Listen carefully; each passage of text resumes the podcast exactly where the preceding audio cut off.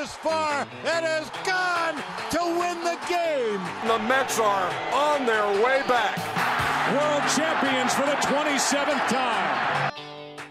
Home plate for all things Major League Baseball.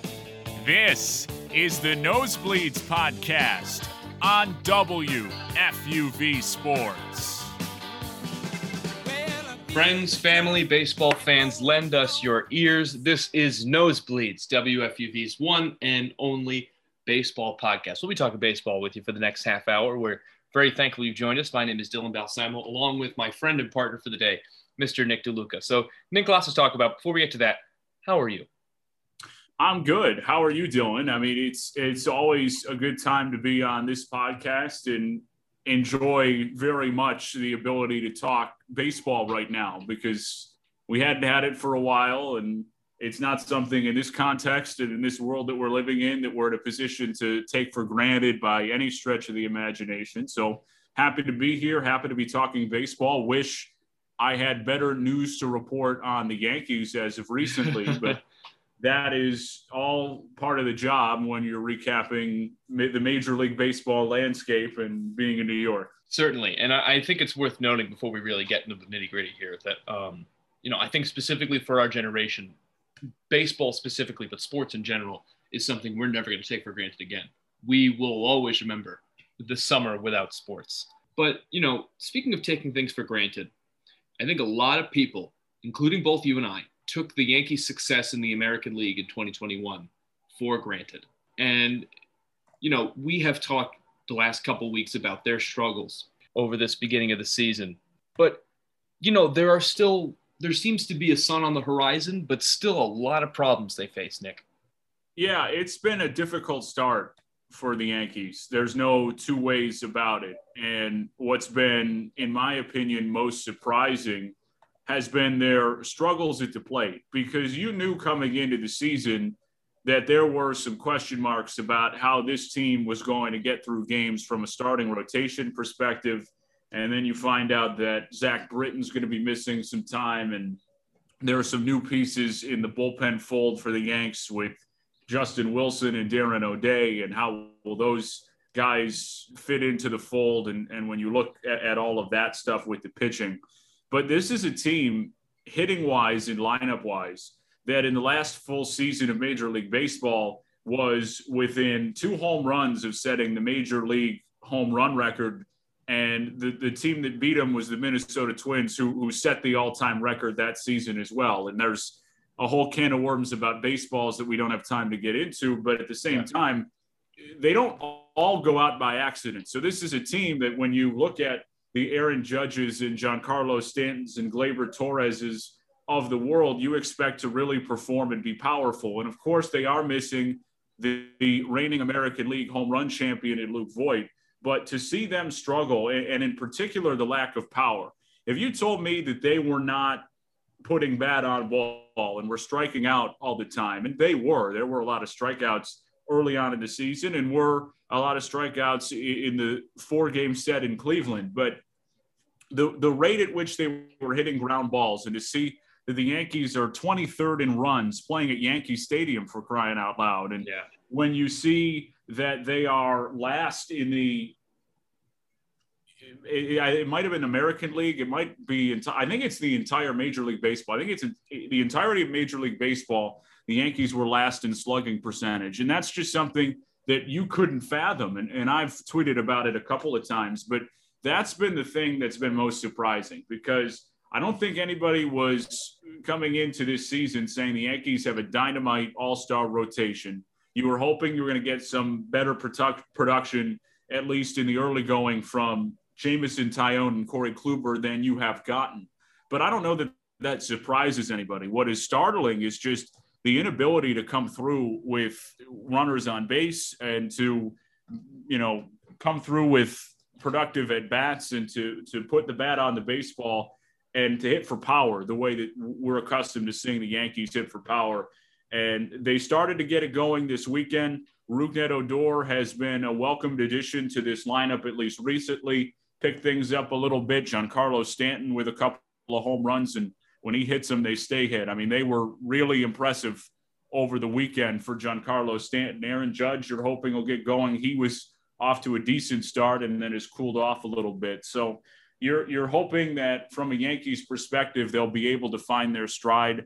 I, they look like they're having better at bats. That's usually the first sign. You're hoping that Clint Frazier might be able to get things going a little bit. Aaron Hicks as well, guys who have really struggled, but they're working more walks. The at bats are more competitive. You're getting into deeper counts. So I think it's reasonable to expect that the Yankees will be turning a corner shortly, but still, nonetheless, this is not a spot where toward the basement of the AL East you, would expect them to be at this point in the season. At the same time, they're still only three games out of first, so no need to hit the panic button yet. I know that was popular this past week, but they seem to have gotten right at the right time going into Cleveland, and now a chance for them to really find their stride, go on a winning streak here. You've got Baltimore on the road as a team that can hit with anybody in the world in Camden Yards, and then you'll have Detroit at home after that. So an opportunity to really get rolling, and that's exactly what the doctor ordered for the Yankees you know, I was a big panic button guy myself when it came to the Yankees so far in the season. I've mentioned this on this podcast almost every episode we've done so far this year. But you know, I I sat down crisscross applesauce and did some deep breaths myself. And now, you know, after this weekend, it's too early. There are too bright. many games. Absolutely, yeah. And you know, quickly, uh, I I love noting this. You mentioned the Twins breaking the home run record in 2019. Quick shout out to the Minnesota Twins and the heck of a year they had in 2019. That was a fun team to watch. Just thought I'd mention that. Uh, well, so yeah, and you mentioned, you know, there there does seem to be a, a bright side of the road very quickly approaching for the Yankees, and that's a good thing. Uh, but it, you know, it, you look at you look at things like the the fact that they're striking out a lot, and you know that's not something that typically concerns me very much, especially with this is a Yankee team that is if there's ever been if there's ever been a lineup of true outcome at bats, it's going to be this one it's going to be a lot of strikeouts, a lot of home runs, a lot of walks. And, you know, at, at the end of 162 games, that'll, for a team like this Yankee team that has a lot of power, will typically wind up in success somehow. And, and, you know, we, we knew about these struggles pitching wise. You know, Gerrit Cole had a, had a wonderful start this weekend. Uh, you know, Kluber and Taillon, like you mentioned, have not, have not been there yet. Uh, but you would expect this is a Yankee team that offensively has enough to compensate for when the pitching is just not there uh, and they just have not been able to produce at those times so far this year. And you, you know, granted, every team, even the best of teams, has those moments in throughout the course of a season. You know, uh, when the Yankees were last place in the American League at one point, it was the first time since 1998, and we all know what happened in 1998. So, you, you know, those are not things that typically concern you. And you know, like I mentioned, it, I was a big panic button guy with the Yankees because I think we all expected I think we all expected 162 games of the 19 the 1927 Yankees, and that's just not feasible at this point in the baseball landscape. It's just not going to happen. And you, you know, you, you look ahead to this week for the Yankees. They got Baltimore, and then they got Detroit. Uh, this could be a very, um, let's say, profitable week for the Yankees if they're to use it right against two teams that, quite frankly, they should really be beating up on. Yeah, I, I would have to believe that they are in a good position to beat up on two teams that aren't very good right now, and that's Detroit, who who has shown a bit of a pulse earlier on, in Baltimore, who we know coming into the season had a zero percent chance to make the playoffs. I think that's improved a little bit, seeing as they're not in last as of yet, but. That, that's what you're hoping. But at the same time, they look good on paper. But if you don't hit, you're not going to beat the teams that you're supposed to beat. And it was a theme back for the Yankees in 2018, and it was something that was exacerbated by what was a historically great season by the Boston Red Sox. But the Yankees didn't beat the Orioles at a clip enough to win the division. They, they ended up winning 100 games, but they struggled against Baltimore and it sent them to the wild card and didn't have home field advantage in the division series and ended up losing. So, you know, it, it's, it's not something necessarily to be taken for granted. It's more about them displaying the type of play and the team that you're thinking you're going to see and finding the positive signs. You know, at, at this point, they lose to Baltimore nine to seven. Well, you at least feel like, okay, there's a pulse from the team offensively, or they're doing something right. Not to say that the results don't matter because they always do, but at the same time, you're hoping to see some positive signals. And the, the other concern for me about the Yankees, because we didn't get to this, and, and it, there's it's a little bit more complex than just simply the offense and the defense or the pitching, but it is the the defense from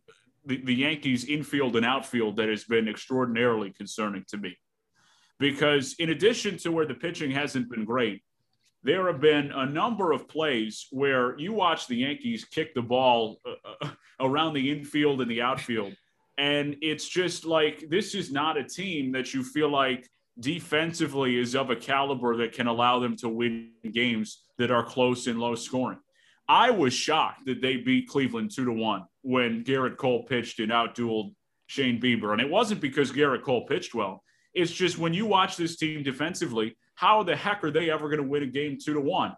I was talking to somebody about watching a bunch of baseball over the weekend because we're, I'm sure, going to get to this at some point, but a, a fantastic series played by the Dodgers and the Padres over the weekend. And in game, I believe it was one, I think it was game one on Friday night. There was a line shot ground ball right at the second baseman for San Diego. Jake Cronenworth made a brilliant stab, flips to Tatis at short, covering second for one, and then the relay to Hosmer at first to get the double play out of the inning, preserve a 3 2 lead in the eighth. And I watched that play and said, there is not a player on the Yankees that can make that. And that includes Gio Urshela, and that includes DJ LeMahieu, who are by all accounts plus defenders. But when you go up and down the list and look at Clint Frazier, as great a play as he made in left field, he's not a plus defender. And Aaron Hicks has struggled early on. Aaron Judge, I think, is a plus defender. Urshela is as well. But Gleyber Torres is a major concern. And whoever they're running out at first right now, Luke Voit isn't a plus either, but Mike Ford then LeMahieu, Odor's a, a minus defender at second. There, there's just not a, a, bunch of really good combinations right now. And, that all serves to say that the Yankees are tied for 25th in defensive runs saved this year uh, amongst teams in Major League Baseball. And it's just not something that you feel like is sustainable when you have to compensate for some of the, the propensity to strike out and the times where the offense really isn't there. You're putting yourself – in a really difficult position to try and out hit your mistakes. And right now, the Yankees aren't doing that. We'll see if they can do that at some point. But I, am I'm, I'm a defender of the home run ball, and I think the way the Yankees play is a, a way that you can win. But I also think you need to find other ways to win and be multidimensional. So you can hit home runs to win, but could you also win a game two to one? could you also win a game where you don't hit a home run? And that's where I see the Yankees. Like I, I just I just don't know that I see that right now. Could they win a game two to one? Yes, they did. Could I see it? Yeah, but Gerrit Cole has to be pitching. Otherwise, uh, they just I, don't know that they can do enough consistently, both in the rest of the rotation and on defense, to where you feel comfortable about that at all. I can sympathize entirely with your uh, belief about home run baseball. Something you know we could say our, our parents and grandparents are will be the first to say, well, you can't always win with the home run. But I think I think certain teams, specifically American League teams, the last five years can say, oh yes, you can. Uh, but yeah, you know, def- defensively there have been woes for the Yankees to, where, to a point where a Gerrit Cole start feels like a Jacob Degrom start, where you, you go, is this gonna is, is this gem of a of a six, seven, eight innings going to be wasted. Uh, but, but, you know, I think a bunch of those, especially defensively for a team like the Yankees, th- those things are going to come from the the trepidation a team faces when they're not hitting the ball. When the Yankees aren't hitting the ball, it's it's obviously going to be very tough for them to win, and I think that just comes from tension.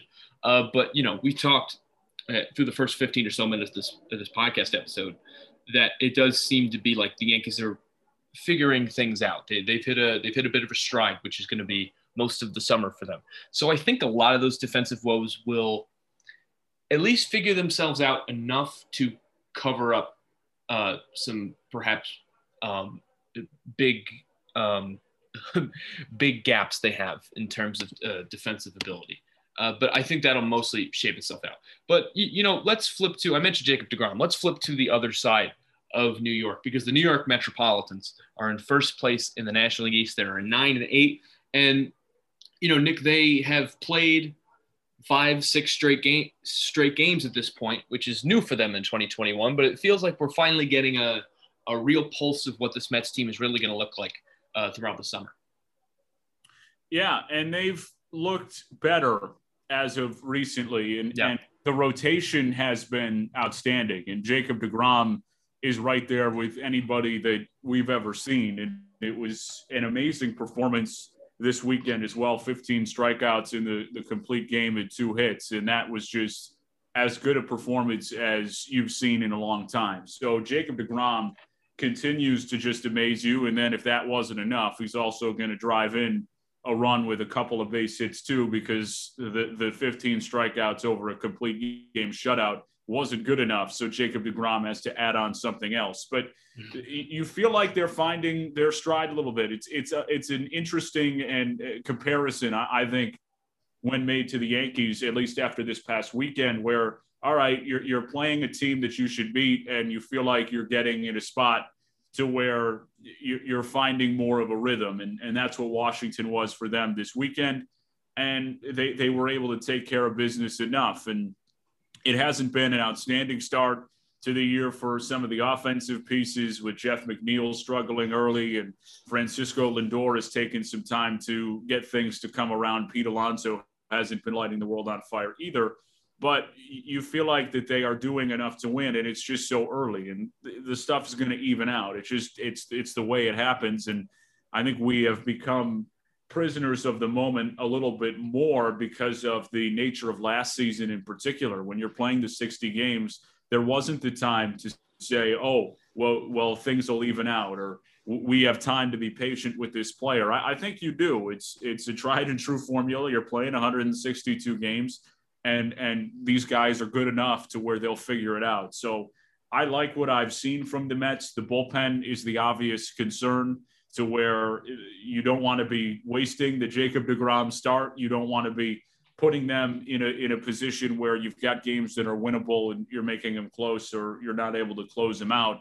And it's just one of those things where every time that Edwin Diaz is on the mound, you're holding your breath. And that's something that I had talked about in a podcast before the season. They, in my opinion, did not do enough to address some of the holes on the back end of the bullpen. But for right now, the, the rest of what was supposed to work has worked for the most part. And you, you feel like they'll be in a good spot to, to compete. No arguments with being in first place in a division that we all had high expectations for hasn't really come to fruition in the early going. But at the same time, I, I think there is positivity for the Mets. I think that that's fair to say uh, although certainly room for improvement, which is where I think most people are right now. It's it's odd to look at the standings because you've got so few games and you're really pressing to see where you know Francisco Lindor isn't going to hit 40 home runs in April, so you got to calm yeah. down a little bit and and let him find his stride. Absolutely, I think you know you mentioned being prisoners uh, to last season and everything was so immediate. I think we're also prisoners to our own our own little sports media landscape, the the world that you and I live in uh, let's say, where you know we want an assessment of, of, a team immediately, even after 10 or so games of the the 17 the Mets have played, the 21 that the Yankees have coming into Monday night. Uh, but but yeah, here, here's the thing about the Mets is, you, you know, it it like we've said, like to get a pulse of what this team is really going to look like. Uh, finally, over these last couple days, has been good to see. Uh, you know, you look at a, a game like Saturday, where it really blew out of proportion. Seven one was the final uh, in that Marcus Stroman start. But you look at you know Stroman's start there, it was not it was not a particularly bad start from him. He lost a few close calls. There were just uh, the, the Nats were able to have his number. There was some defensive woes, specifically from Michael Conforto out in right field during that game. And then, you know, he left the game and the bullpen was not able to sustain whatsoever. Robert Gsellman threw, you know, I believe it was three really strong innings after that. Uh, you know, but like, like you say, the, the bullpen is a is a question, and it's a question that's eventually going to need to be answered. I would argue Edwin Diaz to this point in the season has has sustained himself, but again, you know, over 162 games, we're going to see what the real answer is to that question. And, and you know, you look offensively, Uh, Pete Alonso is up to five home runs now. You, feels like he's he's starting to get into that stride you want him to be in. Uh, you got you got a platoon, if you will, of J.D. Davis and Luis Guillorme over at third base. Um, that to this point has been working. You know, J.D. Davis had himself a heck of a game yesterday, also. So you know there are there are questions like you said, as there are for everybody. Um, but you know we see them particularly with the Mets because uh, you know by the nature of, of being the New York Mets, their their questions as a franchise kind of get bubbled and and and blown out for the whole nation to see. Um, but it's they're not a particular. They're certainly not a bad team. No, no bad team is in a tough division is in first place. I I I think the Braves are going to be absolutely fine. Um, you know, I don't worry about the fact that they're near the bottom of the division right now. But you know, this is a tough division, and the Mets are in first right now. Yeah, and and I'm looking this up because it was interesting for me to see. But if I would have told you after 20 plus games that Detroit is in last in runs scored, Washington is in 29th, and that the Mets were in 28th and the Yankees are in 27th in runs scored in Major League Baseball, I'm guessing that you would have lost that bet. And it's even a little bit more muddied because the Mets were able to get things going offensively for the most part, at least this weekend. You know, you, you lose the game, one game seven to one but six and four, and you know they feel like they're at least getting things going a little bit, uh, swinging the bat. Although it's it's been mixed and hard to make those generalizations, especially early in the season. But it's it's just odd when you look at that because there's just no way, especially playing in Yankee Stadium, that you'd ever imagine the Yankees would be down there. And quite frankly, the Mets feel like they should be a team that's got a very good lineup. You know, if if the issue was that the, again the Mets are in first place, but you know, oh, what what's the issue for the Mets? Probably the bullpen. Well, it's it's been shaky. It hasn't inspired great confidence, but the lineup has not been outstanding until as of at least this series. You feel like they're hitting the ball a little bit better, but it's just odd to see the Mets in 28th and the Yankees in 27th because when you read up the, the, the list of the teams that are in front of them, you feel like they're better offensively, both of these teams, than the Giants, than Cleveland. I mean, San Diego's in 24th, which is amazing, but Baltimore at 23rd, Texas at 22, Pittsburgh at 21. Eh, these are just not teams that you feel like are are scoring very well, and yet the Yankees or the Mets are where they are. Yeah, you know, particularly to wrap things up here with the Mets is um, it, it they're uh, they're they're as hot and cold of a first place team as you're going to see at this point early in the season because you know you'll have and they they've had some pretty good offensive spouts themselves throughout this short season so far, even before this weekend against Washington. But then you, you got games like the second game of the Saturday doubleheader against the Rockies, where it's just it's not even close. The whole series with the Cubs, where they get swept and only score a handful of runs. It's it, it they they had yet to figure out that stride, and I would argue the Yankees are in the same position. Um, but both teams, and I'm not just saying this for the sake of the fact that we're covering both teams, but they do seem to have the similarity of that stride does seem to be found. For the Mets, it's it seems to mostly be a, a matter of finally being able to play uh, a certain amount of games. With the Yankees, it's just they've they're they're figuring out um, how this lineup's going to hit the ball uh, when everyone expected that much out of them at least. Um, you know, but the the light does seem to be at the end of the tunnel for the Yankees, and and and the Mets seem to finally be clicking, and and of course to wrap things up with them, they seem to. This will be a good test for them this weekend, considering they'll have the best offensive team in the American League come to Citi Field on Tuesday and Wednesday in the Boston Red Sox, and then they will go to Philadelphia again to play the team right below them in the NL East standings, the Philadelphia Phillies. But Nick, you mentioned Dodgers Padres earlier, and I want to talk about it at least a little bit because I don't know about you, but I plan on spending the rest of my evening putting into my calendar the rest of the times that they play for this season because I don't want to miss another inning of it. No, I don't either. And the next time they play is June the 21st, if I'm not mistaken. So I'll have to look that up to verify it. But yeah, it's it's late June in, in the 20s there. And I can't wait to see it because these two teams are just so entertaining when you watch them. And the Sunday night game last night was just unbelievable. And to see the the comeback that San Diego pulls off, and the high stakes bases loaded 10th inning and Hill was able to get out of it with the strikeout, and then the Padres win it in the 11th, and then the emotion and how good that Fernando Tatis was over that entire weekend. He's the first player since Barry Bonds to hit multiple home runs in back-to-back games at Dodger Stadium, and he is just on full display as one of the best players in all of baseball. And maybe Mike Trout's ahead of him. He probably is. And maybe Mookie Betts is ahead of him. He probably is based upon the track record. But after that, the list isn't long, if it even exists, about who's better than Fernando Tatis in Major League Baseball right now. So it, it was just outstanding to watch. And the offense, the defense, and just two teams that are, in my opinion, a cut above everybody else in Major League Baseball right now. And that's just that's that's like getting the opportunity when when you turn on the television on a Saturday in, in the fall and whoever it is in the SEC, whether it's Alabama, Georgia, or Alabama and LSU, somebody in the SEC where you watch that game and maybe it's even into the college football playoff and say these two teams are just better than everybody else and this is really fun to watch.